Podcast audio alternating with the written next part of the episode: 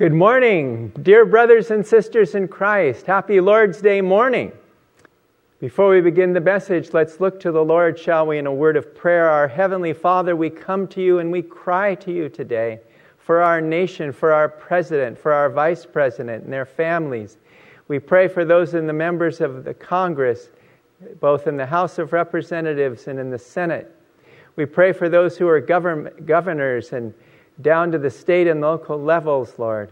And we pray for a revival in our nation that souls will be saved and that the United States will once again be one nation under God. Lord, this is something that only you can do. And you've done many great revivals in the past through the Holy Spirit. We pray now, Lord, that you'll speak to our hearts through your word. Lord, hide me behind the cross, that you, Lord Jesus, will be glorified. And we ask this in Jesus' precious and worthy name. Amen. Have you ever said in your life something like this? I wasted my time. I wasted my money. I wasted my effort. He never showed up or she never showed up. They had an appointment. They didn't call. They didn't show up. It became, it was worthless. Or I drove all across town to get to the bank before they closed, and they just closed the door. Or you're at a business and they just put the sign on closed. You just missed it. I've been there before a couple of minutes before closing time and, they, and they've closed it up and they wouldn't let me in. We feel it's in vain. We feel it's, it's not profitable. I, I wasted my time. There's a lot of things that we can waste our time in in this world. And yet, the one thing that will never be a waste, it will never be in vain, is our service for our Lord Jesus Christ. The title of our message this morning is Our Labor is Not in Vain in the Lord. Paul was a great example of laboring for the Lord. There was nobody that worked harder than he did, that sacrificed more, that suffered more than the Apostle Paul. He lived for Christ and he died for Christ.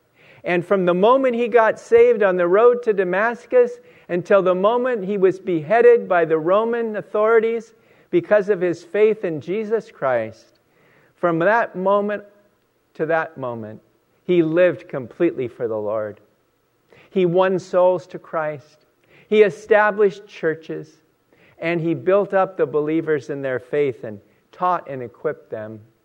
He traveled all over the ancient world, mile after mile, without the benefit of automobiles or airplanes or any other quick means of transportation. It was mostly on foot or by the sea or different means that way.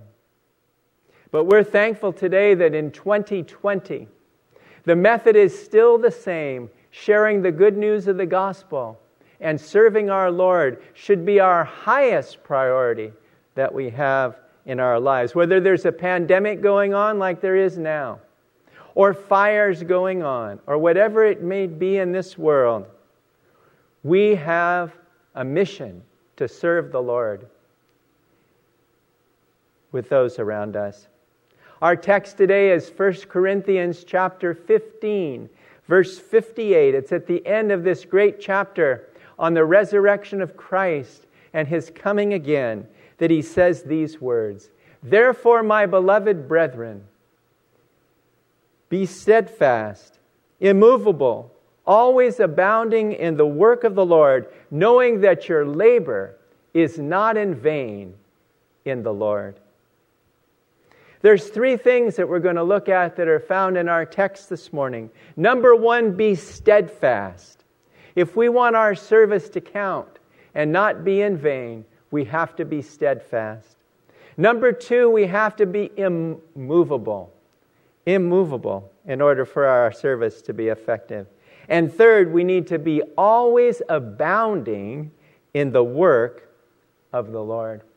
You know, I really love this word steadfast. It's found quite a few times in Scripture. And for our labor to be effective, we have to be steadfast. We have to be determined to serve the Lord. The word steadfast is defined as firmly fixed in place, firm in belief, determination, or adherence.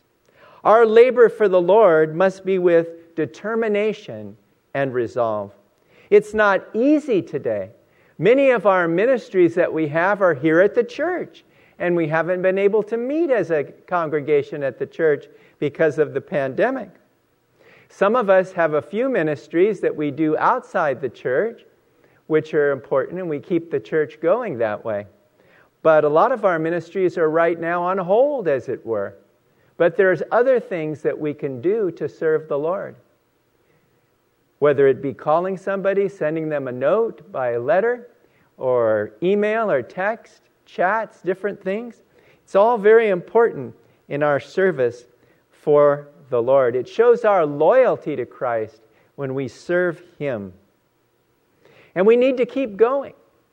We can't quit. We can't take it easy. Just because we're not meeting together as a congregation at church on Sunday with all the me- meetings we have Sunday and, and Monday meetings and Wednesday meetings and Thursday men's lunch and Friday groups and those kinds of things, so we don't have them right now. But we should still be spiritually fit, spiritually in tuned. We have to keep ourselves in shape.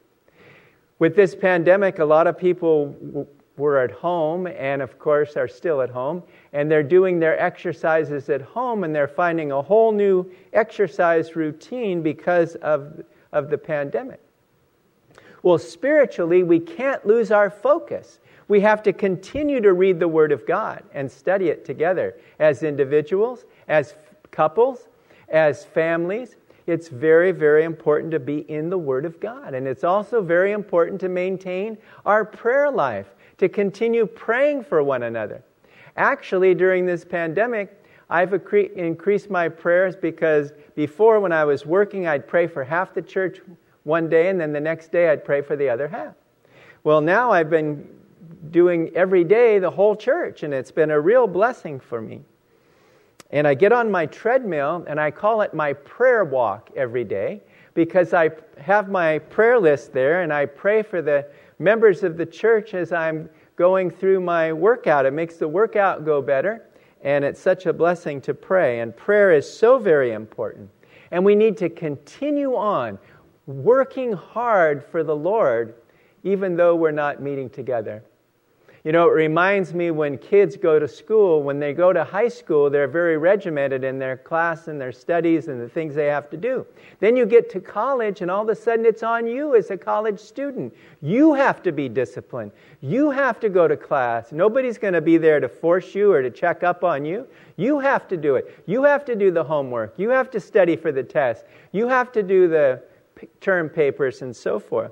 And that's the way it is now. It's kind of like we're on our own in, in, many ways, and we need to, to be strong in that.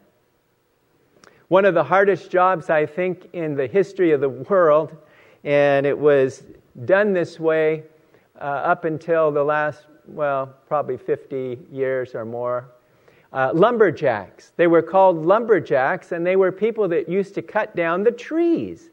And they did it all manually. And they would have an axe and they would keep chopping and chopping and chopping until the tree fell. And then their famous words, timber, the tree would fall down, and they'd have to be careful that the tree didn't fall upon them. Or maybe they had a saw and they were sawing and sawing and sawing. And they didn't know how many strokes of the axe it would take to bring down the tree. They didn't know how many saw strokes they would need to bring down the tree. They kept going. And that's the way it is with our life in Christ and serving Him. We need to be like spiritual lumberjacks.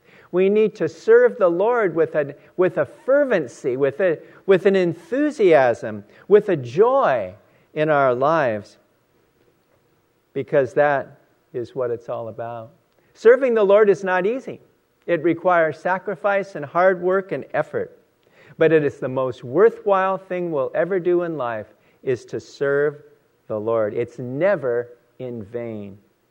And Paul was a tireless servant of Christ. In our day and times, I think of Adel and Sylvia. They are tireless servants of Christ. They serve so much. And now, with the pandemic, they're probably taking more telephone calls than they ever were before because we're not meeting together as a church, so they get a lot more calls with a lot more needs.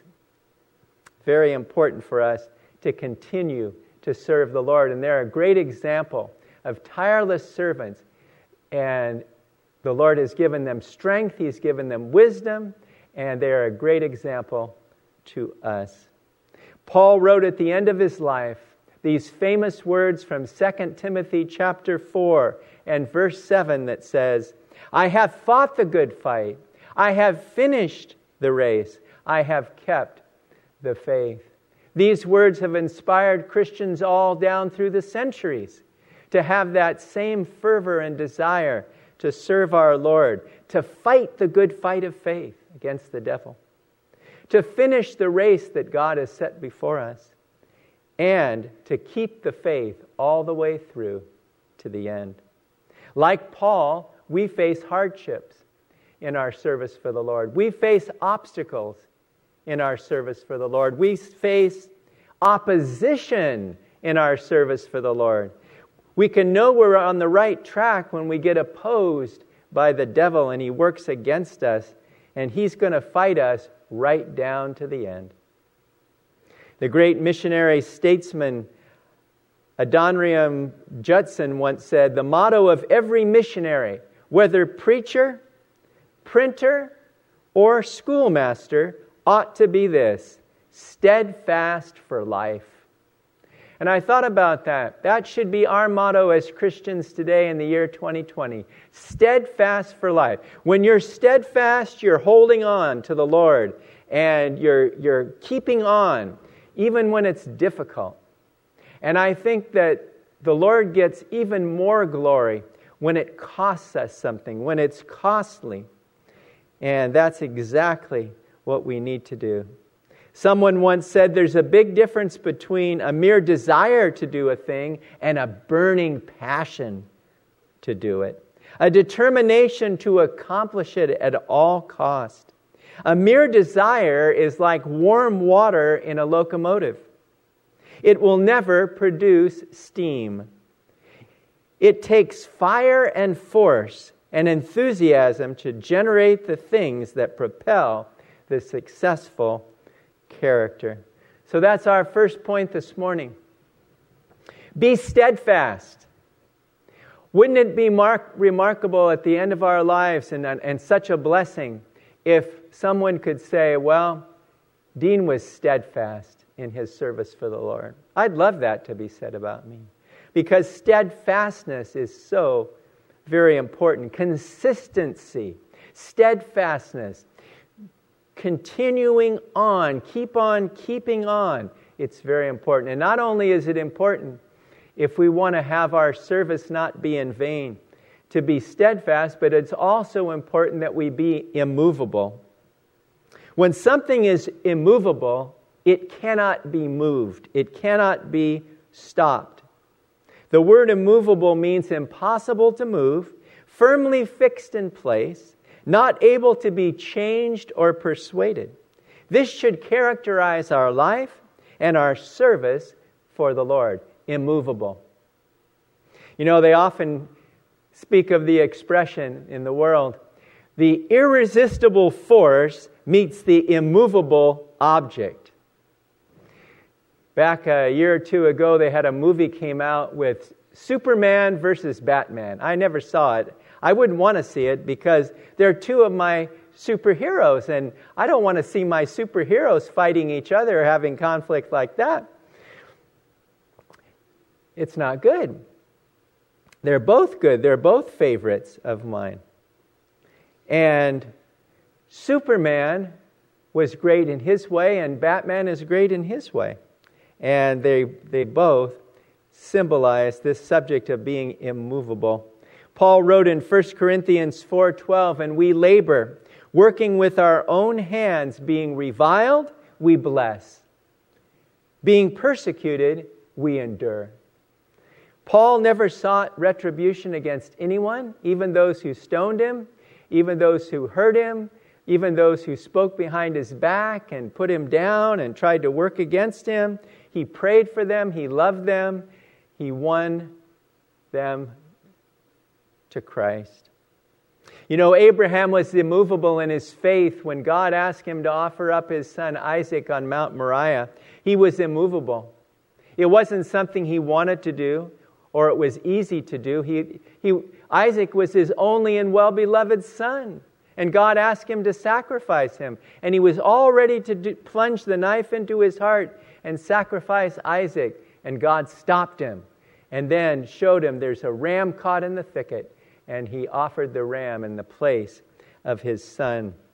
God spared Abraham the pang of losing his son, whereas he did not spare himself, but gave Jesus Christ, his son, for us. Joseph was immovable in his faith when Potiphar's wife tempted him and lured him and wanted him and desired after him. He said, No, no, no. How could I do this great evil and sin against God? He was immovable in his faith. And to be effective servants for the Lord, we have to be immovable. We can't let the things of this world move us at all. Daniel and his three friends, Shadrach, Meshach, and Abednego, were immovable in their resolve. When Shadrach, Meshach, and Abednego refused to bow down to King Nebuchadnezzar's golden image, they put them into the fiery furnace and turned it up seven times hotter than usual. And yet God spared them, and they came out of it without even a trace of smoke. You know, we've been seeing a lot in the news and seeing all the smoke in the Bay Area and everything like this from the fires and the scenes of the fires and everything like that. They didn't even have a smell of smoke, even though that fire was burning against them. God did a miracle. And he did a miracle for Daniel when he was in the lion's den because all he did was pray openly, but it was they had made a law and that was against the law at that time, but he stood for God. They put him into the lion's den, and the lions became like little kittens, and God protected him. And yet, when they threw the other men into the lion's den after Daniel was brought out safely, the lions devoured them and crushed their bones before they even reached the bottom of the den. God does miracles, and we need to be immovable. We need to have that kind of faith that is immovable. We're not going to change our beliefs. We're not going to change the way we do things. We're going to honor God. We're going to stand for God. We're going to serve Him with that kind of service and that kind of labor that is not in vain in the Lord because we're steadfast and we're immovable. David wrote in Psalm 16:8, one of my favorite verses, I have set the Lord always before me. Because he is at my right hand, I shall not be moved. What a verse to claim for us when we have the Lord set always before us as first in our thoughts and first in our lives and our priorities. He will be there with us and stand with us, and we will not be moved. The Lord is like a huge rock. He's the rock of our salvation and our defense, and we cannot be moved. Psalm 62 6 says, He is my only rock and my salvation. He is my defense. I shall not be moved. I truly believe that the greatest service and the greatest sermons and the greatest songs or hymns are born out of the greatest trials and personal experiences that we go through with the Lord. One day, Augustus Toplady was overtaken by a severe thunderstorm in Burrington Combe, a rocky glen running into the heart of the Mendip Hills. Reminded me of the thunderstorm we had the other day, a couple of weeks ago. And these fires were started because of the thunderstorms. And, and I heard the sound on the roof and I couldn't believe, is it raining? And it was. And there was thunder. I could hear it. It was loud, and there was lightning. You could see the flashes of the lightning. And they showed pictures of it that they took later on. It was a lightning show, an unbelievable one. Tremendous thing. But this is what happened to this dear brother. He was caught in this, in this storm. There was no habitation anywhere near, no places of refuge that he could go to and turn to during the storm. But looking about him, he saw two massive pillars of rock, a deep fissure in the center of the precipice crag of limestone, and took refuge there. Standing there in safety, he escaped the storm. Finding a piece of paper lying near, he picked it up and with his pencil wrote the famous, familiar hymn, first published in 1775. That was before our country was even born. And of course, the title is Rock of Ages, cleft for me, let me hide myself in thee. Yes, the Lord is our refuge, He's our rock. We can turn to Him. We can be then immovable. We can be steadfast. John Henry Jowett once said, Ministry that costs nothing accomplishes nothing. But when we pour ourselves out for the Lord, and it costs us something in terms of our time and our effort and our money and our resources, that is the most effective service. So we've seen this morning so far to be effective and have a labor that is not in vain in the Lord, we need to be steadfast, determined, standing firm with the Lord. And then, secondly, we need to be immovable by the things around us, by the circumstances that are going on, the problems, the difficulties, the things in the world that are happening day after day. And finally, our third point today is always abounding in the work of the Lord. Paul uses the terminology here that I really like. He says, he doesn't just say labor and work of the Lord. He doesn't say just abounding in the work of the Lord, but he says always abounding in the work of the Lord. Does that characterize your service for the Lord? That you're always abounding in the work of the Lord? With a good attitude, with a thankful spirit, with a determination to serve Him? Always abounding in the work of the Lord. We need to put our energy into it, our effort into it, we need to serve the Lord as if we're doing it for Jesus Himself, and we are. When we serve others and do it in Jesus' name, we are serving the Lord Jesus Christ. John MacArthur once said, Now the word abounding is a very important word. It means to overdo it. Basically, that's what it means to overdo it, to go beyond. It isn't the idea of just doing enough to get by. It is the idea of doing, get this, as much as possible. The way to work for the Lord is to do it as much as possible, to go to the very extremity of your limits, to go as far as you can go, to do as much as you can do, as well as you can do it, to overdo it. You know, we grow up in life and they say, don't overdo it. Don't strain yourself physically or mentally or emotionally. Don't overdo it. They call us fanatics if we do. But we should be fanatics for Jesus. We really should. And we should overdo it. I think our regret when we get to heaven is that we didn't do more for the Lord, that we didn't work harder for the Lord. That's going to be our regret. Not that we overdid it and did too much. No. A lot of people say, you Christians there at San Ramon Valley Bible Church, you have too many meetings. You got meetings on Sunday, you got meetings on Monday night, you got meetings on Wednesday night, you got a Thursday uh, men's lunch, you got Friday groups. I mean, you've got things going on. That's too much. It's not too much. Maybe it's not enough. And I think really when we get back to meeting as a church, it's going to be such a thrill because we'll have been away from it for quite some time. And we'll want to get back to meeting together, worshiping the Lord, and studying His Word and fellowshipping together. That fellowship, you can't replicate it.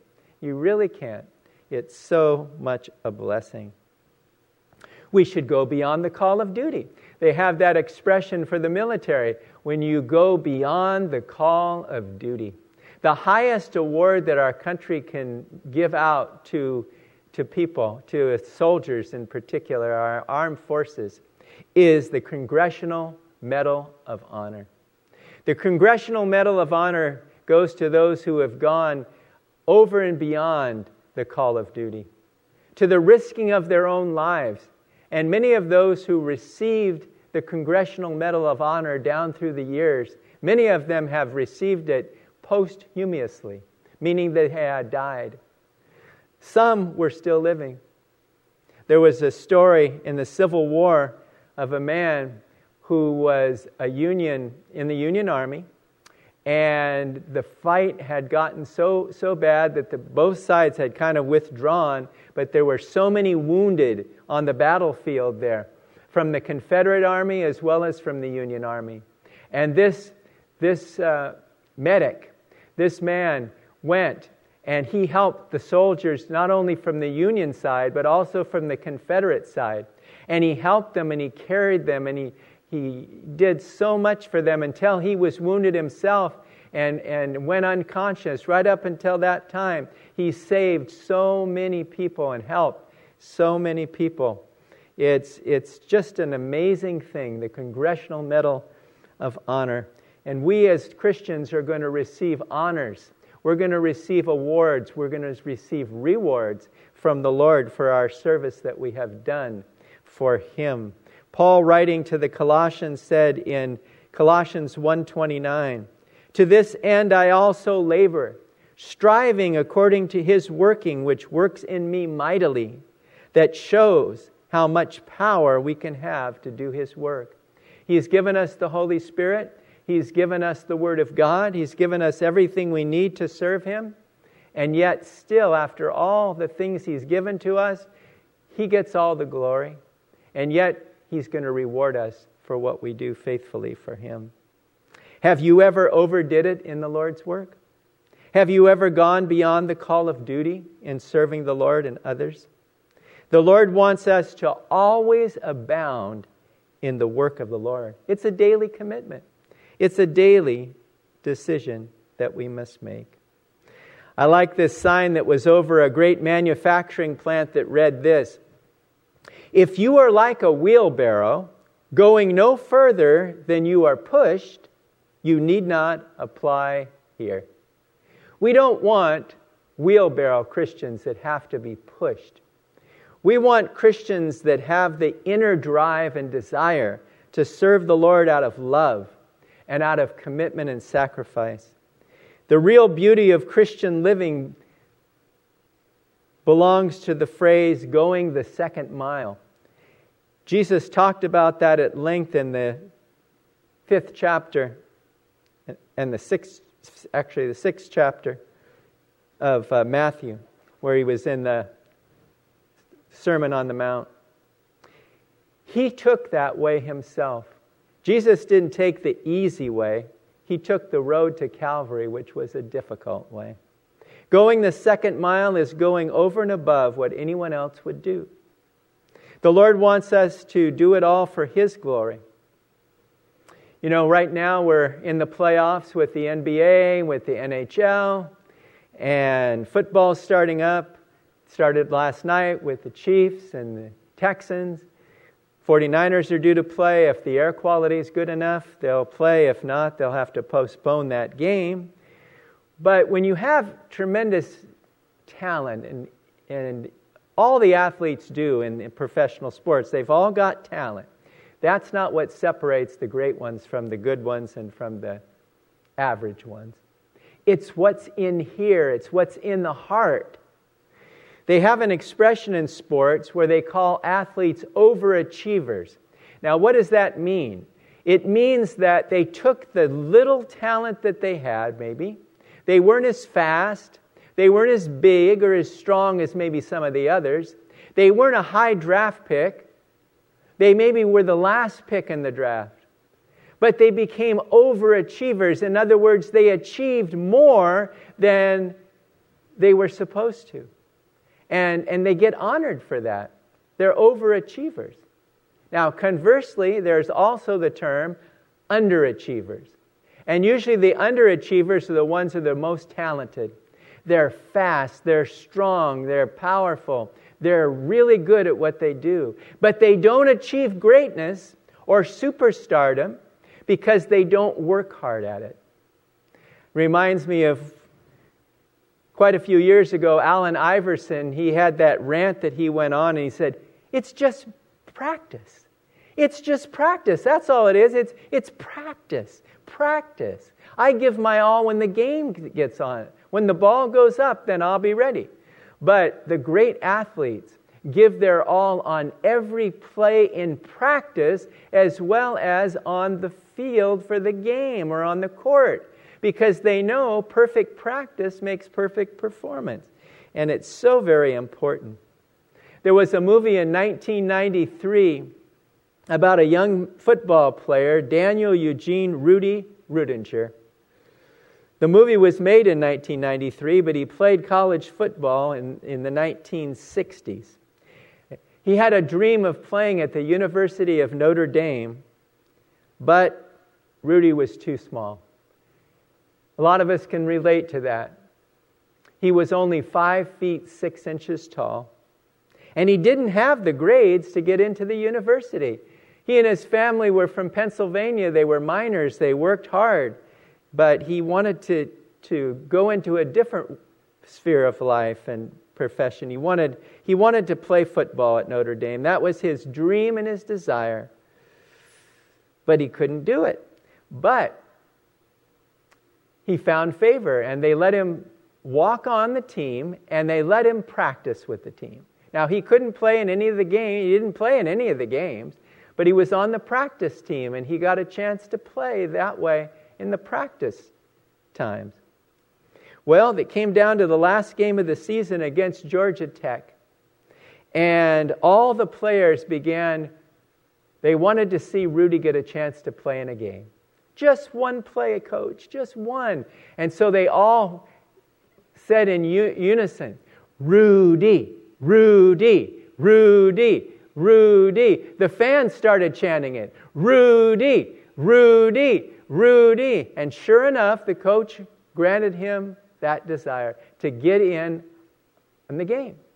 Georgia Tech had scored a, a touchdown,